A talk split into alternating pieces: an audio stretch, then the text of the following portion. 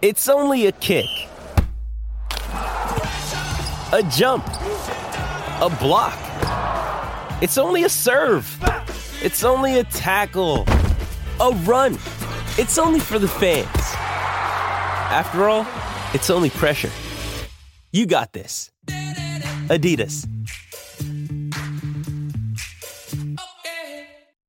Mother's Day is around the corner. Find the perfect gift for the mom in your life with a stunning piece of jewelry from Blue Nile. From timeless pearls to dazzling gemstones, Blue Nile has something she'll adore. Need it fast? Most items can ship overnight. Plus, enjoy guaranteed free shipping and returns. Don't miss our special Mother's Day deals. Save big on the season's most beautiful trends. For a limited time, get up to 50% off by going to Bluenile.com. That's Bluenile.com. With threats to our nation waiting around every corner, adaptability is more important than ever. When conditions change without notice, quick strategic thinking is crucial. And with obstacles consistently impending, determination is essential in overcoming them. It's this willingness, decisiveness, and resilience that sets Marines apart. With our fighting spirit, we don't just fight battles, we win them. Marines are the constant our nation counts on to fight the unknown. And through adaptable problem solving, we do just that. Learn more at marines.com. This podcast is sponsored by Royal London, who, as proud sponsors of One Day Cricket, are also the UK's largest mutual life pensions and investment company, providing financial services to millions of people across the country. To find out more, visit www.royallondon.com. Welcome to the Analyst Inside Cricket. I'm Simon Hughes, and we've got a day off today because, of course, England polished off South Africa in four days on the sort of Lord's pitch that actually you probably only find in Abu Dhabi. It was a, a sort of desert like pitch in the end, and England exploited it brilliantly. I don't think I've ever seen a Lord's pitch like that. Do you know? No, I haven't. And in fact, it was weird because I, I posted on the first day that I'd never seen a, a, a pitch as green as this at Lords, but it was dry underneath. And the reason why it was so green was because it was so dry underneath. And in the end, the, actually, the, the Lord's groundsman said it's the hottest he's ever known a Lord's Test match, temperature wise as well. Well, although it was green, it was actually a great toss to win from Joe Root. But South Africa can't complain too much about the surface because they were their own worst enemies on that first day, weren't they? I mean, dropping catches, wickets off no balls, conservative captaincy. We'll hear from Mike Haysman, one of South Africa's leading commentators on South Africa's failings, and also from one of your old teammates, Vincent van der Bijl, who's involved in a long term project to improve, transform South African cricket and South African sport in general. So, a crushing win for England. Uh, let's pick the bones out of England's victory. I mean, obviously, great for Joe Root. We focused on Joe Root in the podcast last week, and we said, "Good luck, Joe Root." Well, he, he did need a bit of luck, didn't he, on that first day? But goodness me, made South Africa pay. Criminal misses. The the one from Duminy at backward point was probably wasn't that easy, but you, you, know you've got to take those sort of chances off a player like Joe Root, and obviously the top edge to deep fine leg to the twelfth man who was in the wrong place. I guess it can happen. It's a long boundary down there to the Warner stand. He was just creeping in off the line, probably ten metres. It went over his head. I mean, as a bowler, oh my god, you just lose it completely when a top edge, which you've induced with a good bouncer, goes over the fielder's head and goes for four. But, but he was only on the field for that over, wasn't he? Aiden Markram, he comes onto the field. You're probably thinking, oh, but you know feel a bit of the atmosphere of Lords. I'm on the field, and then suddenly, actually, as it turned out, it was probably the, the one of, one of the, if not the, crucial moments of the whole Test match. If he got rid of Root then, who knows what might have happened? I think that winning the toss, batting first, was always going to be a, a big advantage, given that what happened with the weather being very dry and very hot.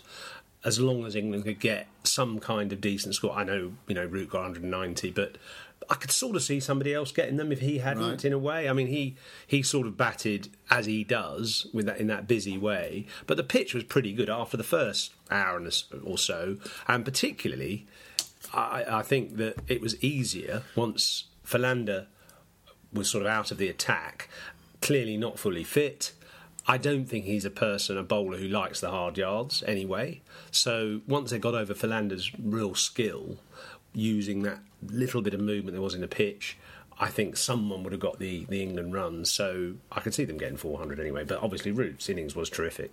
What about England's top order? We we've talked about it quite a lot over the last three, four, five months on on this podcast. It, it still doesn't look quite right. I mean, Gary Ballance, mm. uh, a few runs in the game, but it, did he convince you? No.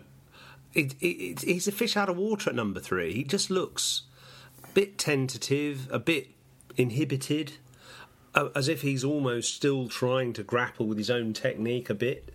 Although I know he says he's comfortable with it, it just looks he just looks vulnerable and, and a little bit sort of easy to bowl at in a way. He's only got the two shots, a sort of little cut and the work off his off his hip, occasionally a bit of an off drive, but it doesn't give me a lot of confidence. But I suppose what England are investing in, and particularly Root is investing, is this sort of this incredibly tenacious temperament he has of churning out runs. He doesn't care what he looks like. Mm. A bit like Alastair Cook in a way, a slightly a sort of poor man's Alastair Cook. You know, he just stays in and picks up runs and doesn't seem to get too flustered. But I just think his method doesn't really. No, it doesn't really convince me. No. And you've got a theory, haven't you, about who should bat at number three? Well, I, I think England's second best batsman at the moment is Jonny Bairstow. After obviously Root, Cook he's almost taken as read. I mean, he's back to his accumulative best after that first innings, 60 odd in the second. He looked like the old Alastair Cook. But for a batsman who can sort of take on the bowlers consistently without taking big risks, Bairstow for me is, is, is, just batting out of his skin at the moment. He just looks as if he knows what the bowler's going to bowl and he's in position earlier than anyone else. You can't keep batter number three. It's hard, isn't it? It, it? Of course, it's hard. So if he still keeps the gloves, of course he can't bat at three. Maybe number three is too too high, and and you know perhaps the fact that he's got the wicket keeping as well gives him a certain license to play a, a, slightly freer game because he's got another string to his bow. So it's a very difficult balance, but well, maybe number five is, is the best spot for him, which means England still need a number three. Ballance is going to play at Trent Bridge. If he fails there, there's a week and a half to, between second and third tests. There is a chance for somebody else, but but who is it? Well, it's, it's, a very difficult question. We couldn't really answer it last week. Uh, we we discussed about, about the players in, in, county cricket who've had good seasons. There's you know Westley and Dan Lawrence at, at Essex who, who, who scored runs, who are inverted commas candidates. But there aren't that many players who say you know putting their hand up and saying pick me. I mean, it's an interesting idea having Bairstow at three, Bairstow three, Root four. Then who who comes in at five? Well, Stokes, I suppose. Stokes at five, Moeen at six, and then Stokes, your wicket keep then your wicket keeper batsman Stokes at seven. Yeah, I, and I, I like Stokes in a way. Or Buttler at seven, or Buttler at seven, possibly. maybe. But but I like Stokes at five because firstly, a bit more time for him to bat, and secondly, I, I, can't see him doing a lot of bowling actually this summer. He's not bowling particularly well. I'm not sure he's fully fit. I can see him in. Well, he field. said he was. I spoke to him uh, before he the, says he the is, second day. He said, he said that was five weeks ago. He said, I don't know where this, this idea is that I'm, I'm not fit to come from. I've got no idea. You know, he looks fine when he's bowling, and, and I've watched him in practice, and he comes in hard, and he's bowling perfectly, you know, full throttle. But I don't know. I just think there's something that's not quite clicking with his bowling, and therefore, at the moment Root can't really trust him for an awful lot of overs, so he's not going to do much bowling. Therefore, the ideal would have him number five. Do you think there's a possibility, any possibility that England will say Jonny Bairstow, actually, look, we want you to bat, and we'll, we'll bring in another wicketkeeper batsman? And Ben Foakes is, has been talked about. They, they, they won't do it because it's they don't like sudden change, do they really? And they've obviously got to think long term. What are they going to do in the Ashes? But is that long term? Is that it? Would that be long term thinking? If, if, if, Gary Ballance is not a success at number three, well, why would they put him in? Why did they put him in this test if he's not? long term solution. They've obviously got thinking that he is the long term solution, otherwise, he wouldn't be playing now. So they've got to hope that he you know, get churns out the runs. I, I, if I was the Australian fast bowlers, I'd be thinking, great, England are batting Gary Ballance at number three. Exactly, that's my that's my point. So I mean, I, I, I just don't see. It's just not obvious that Gary Gary Ballance is the solution at number I, three. Suppose, nothing against him. I, just suppose, I just, just don't see him as the solution at number three. Ultimately, you know, what is the best batting order? Well, of the of the current players they've got, I would say, forget who's captain. I would say it's Cook and Jennings, Root at three because he's the best all round batsman. Bairstow four, Stokes five, Moeen six. Those are the best six players. But because Root's captain, you sort of want to give him that little bit of, uh, you know, leeway before he has to come in. What about the issue of six bowlers? There was some talk during the Test match that you know Root's got this embarrassment of riches, and that therefore some are going to miss out, not bowling enough. To me, it seems like you know it's a wonderful situation to be in to have those options. You've, got the four pace bowlers, you've got an off spinner, you've got a left arm spinner. Of course, you you, you know you'd love to have a, a magical leg, leg, spinner, wouldn't you? And perhaps a, a left armer. We'd all like thirteen players, well, yeah. exactly. But I mean, they're great options. Yeah. You know, they're all rounders given to them by Stokes and, and Yeah. Moeen and, and Bairstow. Hmm. I mean, so I, I would have thought it was a fantastic position to be in because Hmm. you, you play so much Test cricket. It's it's it's, a, it's concertinaed, Yeah. and it means that players like Anderson and, and Broad, who you know you, you do need to manage a little bit. They don't have to bowl as many uh, many overs in every right. game. And and what was great about Root was uh, he whipped Anderson off a couple of times in in that test. He didn't give him the fields he always wanted. You know, he, Anderson and Broad love their extra cover to deny runs, and Roots a couple of times said, "No, no, I'm not having that. Get another slip in and things like this." And he didn't let them dictate quite as much as they have done in the past, which is really good. Of course, he had those other bowling options, and uh, I mean, Moeen's bowling was was outstanding. By the by the way, you know, I looked up number seven batting. Moeen averages eighty seven, Yeah, yeah. incredible, but. Uh, his bowling, I- which in a way is almost more important because England needs someone they can sort of rely on. But what the good thing about his bowling is he turns the ball so much, and he's got a bit more consistent. So I think it's the first time an off spinner has taken a temper at Lords since the 1950s. Probably Jim Laker was the last. Well, he's not as good a bowler as Jim Laker, clearly, but consistency he had, the beautiful attacking line he bowled, the uh, the, the big spin he got, very much helped by Morne Morkel's footmarks. I did a piece on telly actually looking at the huge range of footmarks that Morne Morkel makes because firstly bowls round and over the wicket so that's a good reason for having lots of left-handers because you're going round the wicket to the English left-handers. But also his big feet, his big strides, his big general momentum down the pitch creates even bigger rough for Moeen to aim into against the right-handers. That's one England spinner. What about the other, Liam Dawson? Okay, I'm not particularly excited by him, but yeah, he, he bowled well in the second innings. He bowled poorly in the first innings. Gave too much leg side, was whipped away by uh, Hashim Amla. Obviously, had a terrible game with the bat, but It's perverse, that isn't it? They, well, England need a number eight. They, you know, someone that can score runs at number eight. The bloke gets get, gets a pair. stick with him. I, I don't think he's quite got his action right. He seems to be possibly beyond the vertical, which means his balls dip in and he overspins it and doesn't get much actual sideways turn unless it's a real Bunsen burner like it was on that fourth day.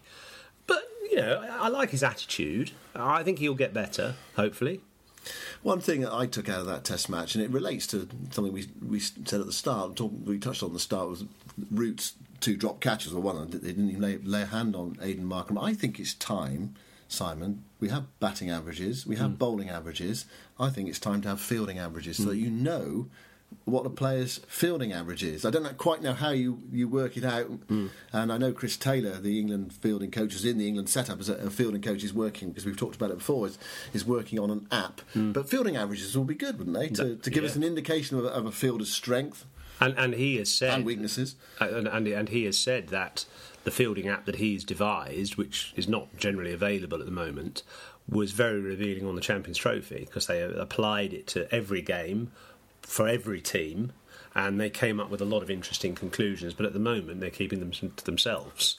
But you're right, it, you know it's a it's a third of the game really fielding, and uh, as you pointed out, you know those two crucial drops of, of Joe Root could have changed the game, though I don't think they would have actually.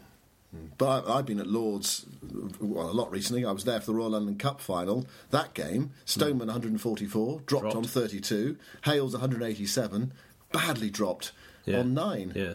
I mean, how, how, And it's not only it's not only the, the, the catching as well. It's it's certain bits of ground fielding. It's missed run outs.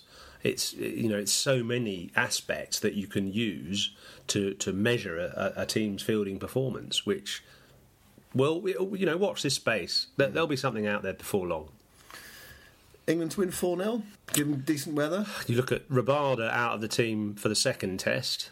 Uh, obviously, Faf du Plessis comes back, and that'll make a difference. It'll harden up South Africa a bit. Their middle order look very shaky, but the loss of Rabada kind of counters that. So, England to win 4 0, yeah, I reckon so. Okay, after the break, we'll focus a bit more on South Africa. Okay, we've talked about England. Let's focus on South Africa. Is this the thinnest South African batting lineup since readmission? Probably is. Certainly, if you look at the middle order. I mean, I was looking at the, the team lists on the big screen on the first day, and you know, I, you know, I was a sort of you know average county bowler, but I, even I would have fancied bowling at them. Really, you know, you look at after Hashim Amla, class player, but the next three, Duminy at number four, who I've never rated. You know, he hits a few beautiful shots, but he always gets out. Then Bavuma, I, I reckon, is, is emerging, mm. decent, but not someone who's going to really hurt you. And then De Bruyn at number six. So you think, I, I, fancy a couple of those out. And then the first thing, is they've got De Kock coming in at number eight, which strikes me as madness. Which is far too low for him. He's he's quality, you know. He's Adam Gilchrist with knobs on, but at number seven, he's wasted. So really, he's got to go up the order. But I, I, you know, I guess to going back to your question, there is the, the, the, the, you know those three pillars of their team for for so long, a decade. Graeme Smith for longer than a decade, AB de Villiers, and of course Jack Kallis. You know those three, close to ten thousand runs each of them. I think um, in some cases more. You, you don't replace people like that overnight, and those guys were absolutely some of the greatest batsmen have ever lived. Certainly de Villiers and and Kallis. In fact, I worked out a couple of years ago that if you add up Kallis's test runs and one day runs, it, it adds up to something like 28,000 or something. And his average over those two formats of the game was better than anyone else in history. He averages 54 in tests and one day cricket, which is better than Tendulkar, Lara, anyone else, Viv Richards. You know, he, he is by average the best batsman who's ever lived internationally. So uh, they really miss someone like that. Mm. And what, uh, they've always had all rounders as well. You know, even I remember times when you, you, got through some of those great batsmen. Then there was, you know, those, those really difficult lower order players you had to get rid of. You yeah. know, the likes of Boucher and and, and Brian McMillan, McMillan, those oh, sort of players. God, he was so kind of confrontational. Shaun Pollock, of course, as yeah, well. Yeah, yeah, absolutely. I mean, Brian McMillan was so confrontational. He was in your face as a batsman. Never mind the bowling. And well, yeah, Shaun Pollock, you know, brilliant. I mean, Philander is a decent cricketer, but you don't feel that he really gets the bit between his teeth. You know, he's he's got a great average actually. He's got the lowest wicket taking average of any current Test bowler, twenty two. But he bowls five overs with the new ball, comes back for a second spell, and then waits for the second new ball. Uh, you need someone to put in a little bit more than that. And when you've only got four man attack as well, or four mainline bowlers, you, you do you, you, you, need a bit more, don't you? Yeah, they're an okay team, but uh, and Faf du Plessis coming in at number four will certainly strengthen that middle order a touch.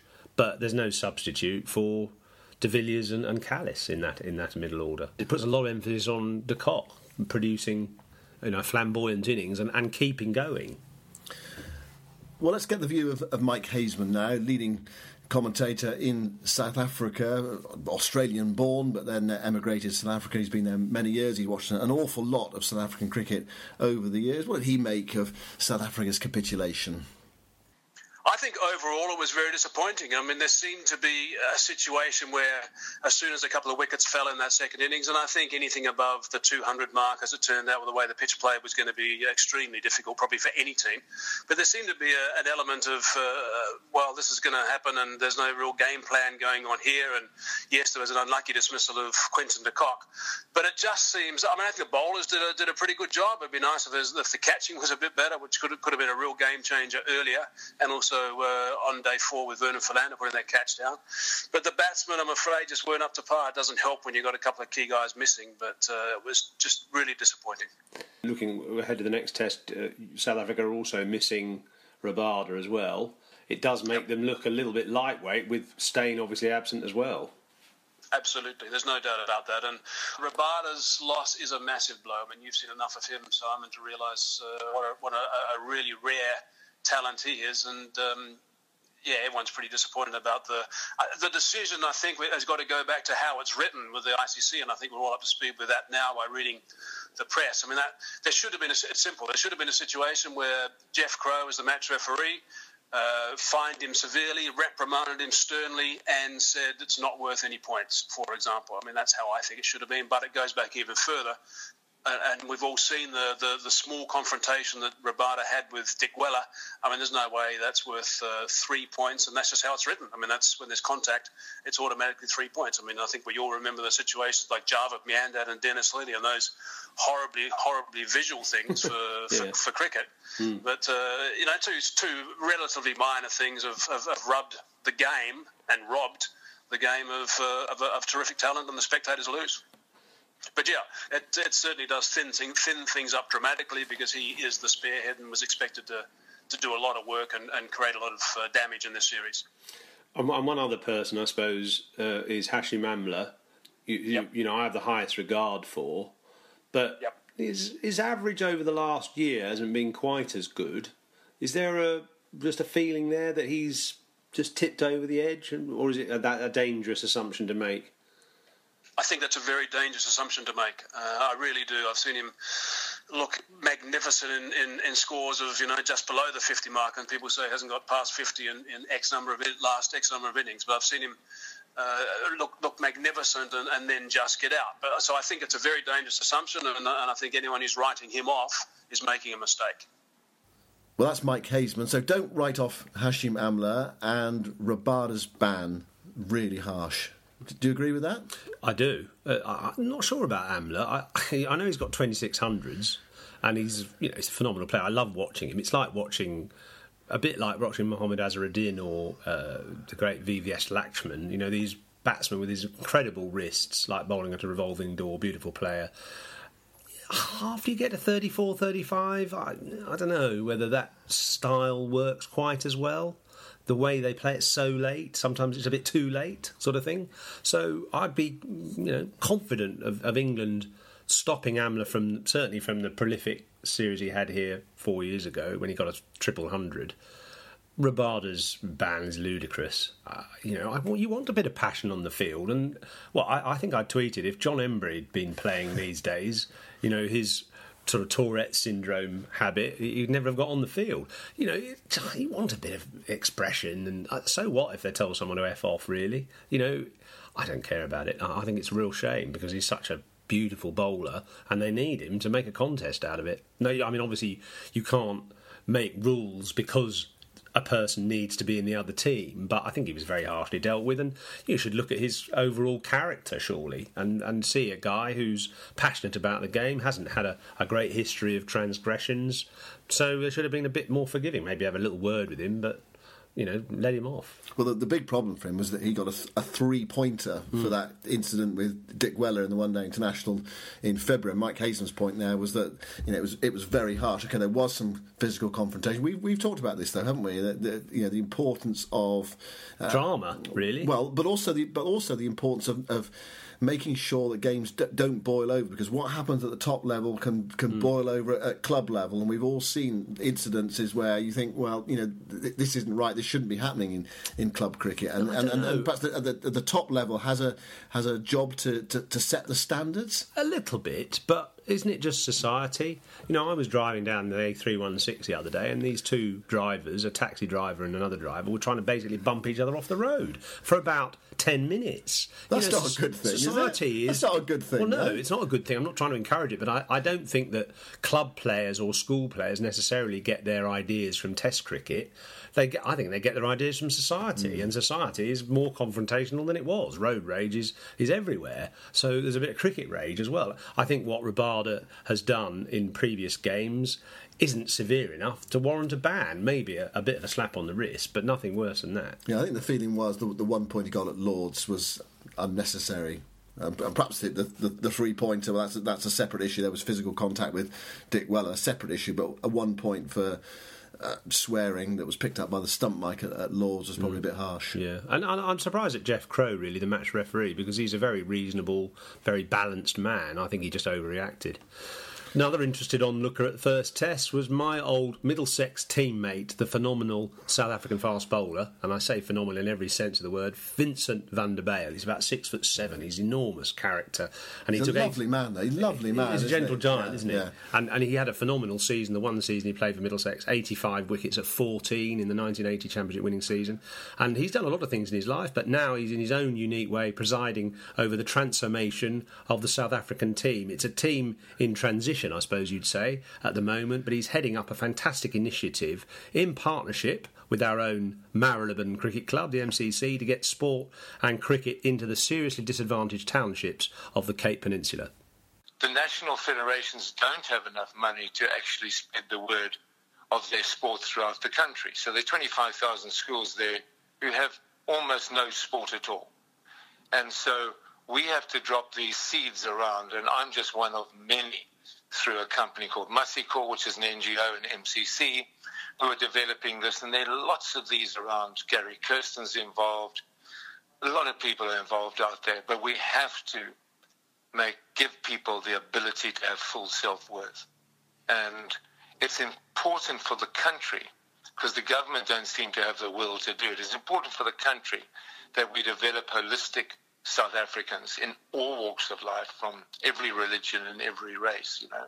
Um, and this is just a small drop in the ocean, but it's a beautiful thing to do, you know, and I'm loving every minute of it. Can you see a time when the South African cricket team will be 10 blacks or coloureds and just one white player? Oh man, it's a difficult one to answer because if you look at soccer, it's predominantly black because you know the, various different groups. Now, this could be socio-economic; it's not necessarily built around um, national race. Um, and I think you know the whites will always be pretty good. The colours are producing great cricketers consistently every year, coming from Boland in the Western Cape. They've got some schools there who are not Model C or private schools, but the oh, the ex players who are coloured who went to those schools going coach, and they produce great um, coloured kids. So if you're including coloured amongst them and Indian, producing some great spinners at the moment, I think we're going to have a truly South African um, team um, using the various skills. I mean, so the Indians are coming through strongly with especially spin and batting you know, the colored community are just pumping out cricketers. They're doing an incredible job. And, you know, Bavuma, someone like Bavuma is exciting for us coming from Langa. You know, the batsman that he is have developed a really test mind in a very short space of time, you know. And obviously Rabada. And, and no, Rabada's just a great bowler. You know, I mean, he's a serious bowler. He, he bowls, even when he's bowling at 80%, he's above most of the others. You know, he's a really fine cricketer. So uh, we're very encouraged. You know, South Africa has extraordinary potential, wonderful opportunities, but we have a lot of inequality, which all of us in the country must try and um, change. You know, we've got to.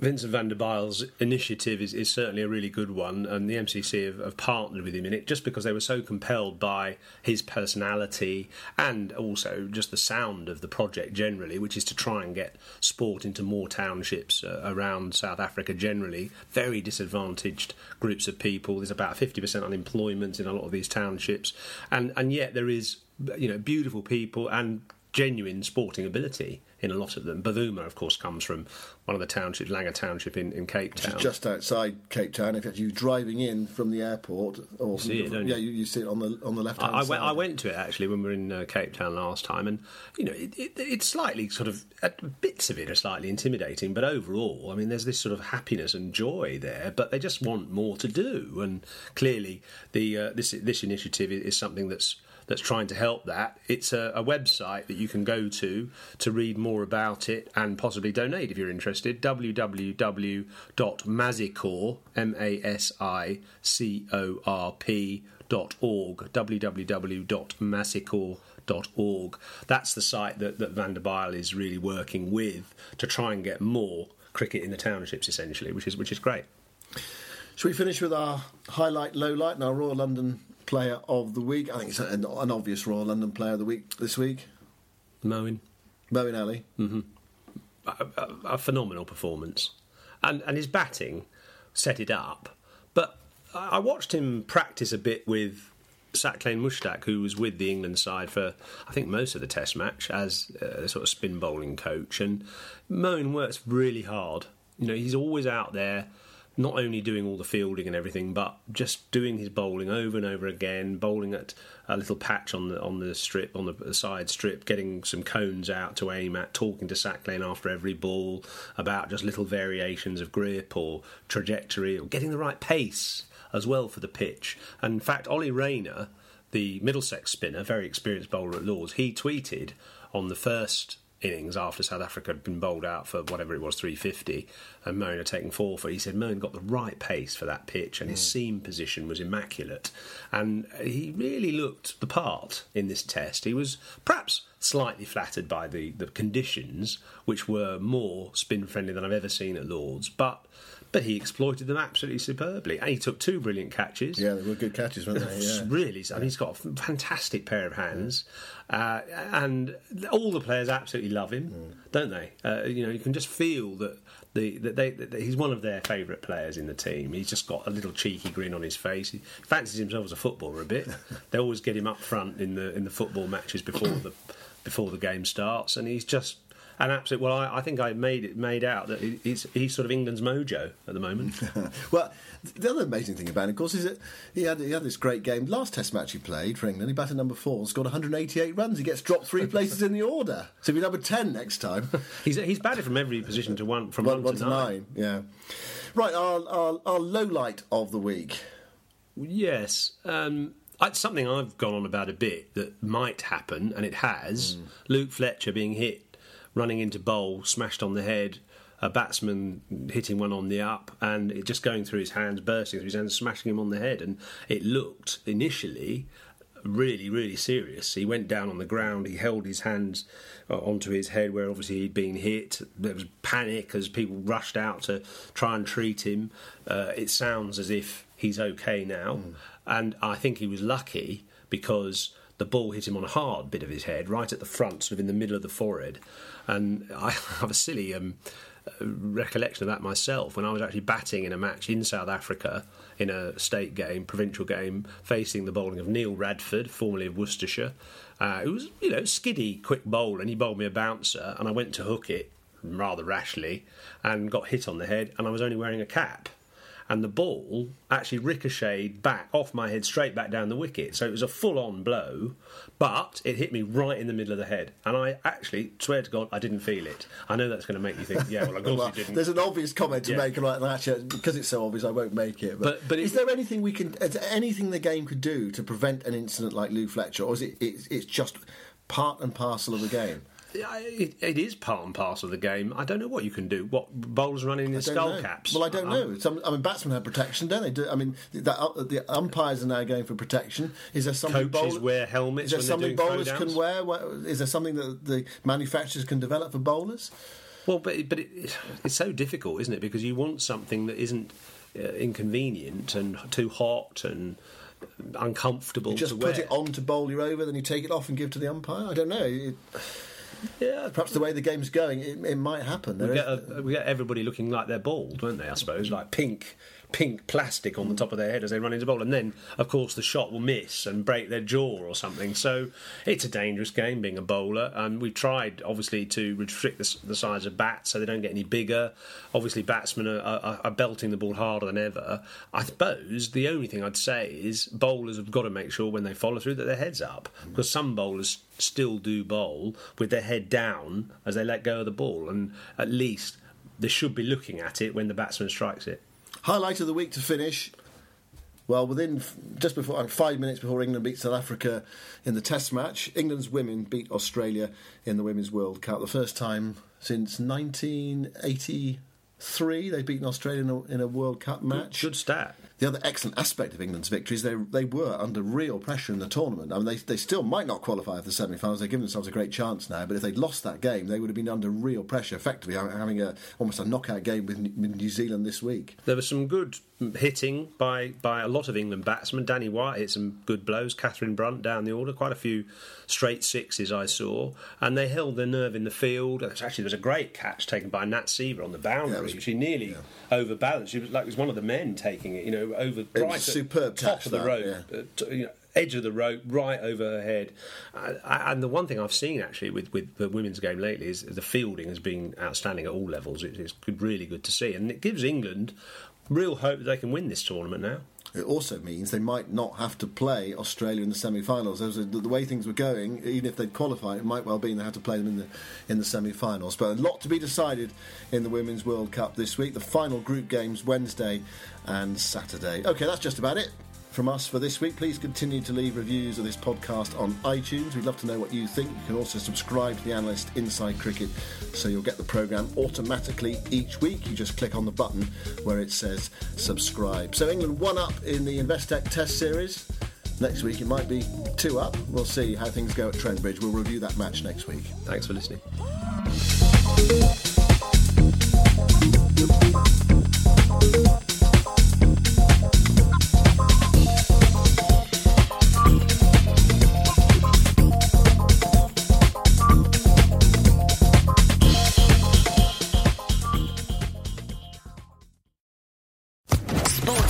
Podcast Network.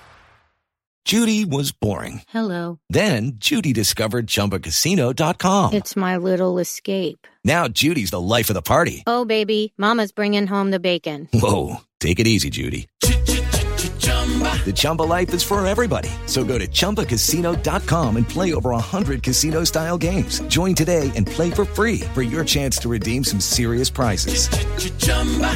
ChumbaCasino.com. No purchase necessary. Void where prohibited by law. 18 plus terms and conditions apply. See website for details.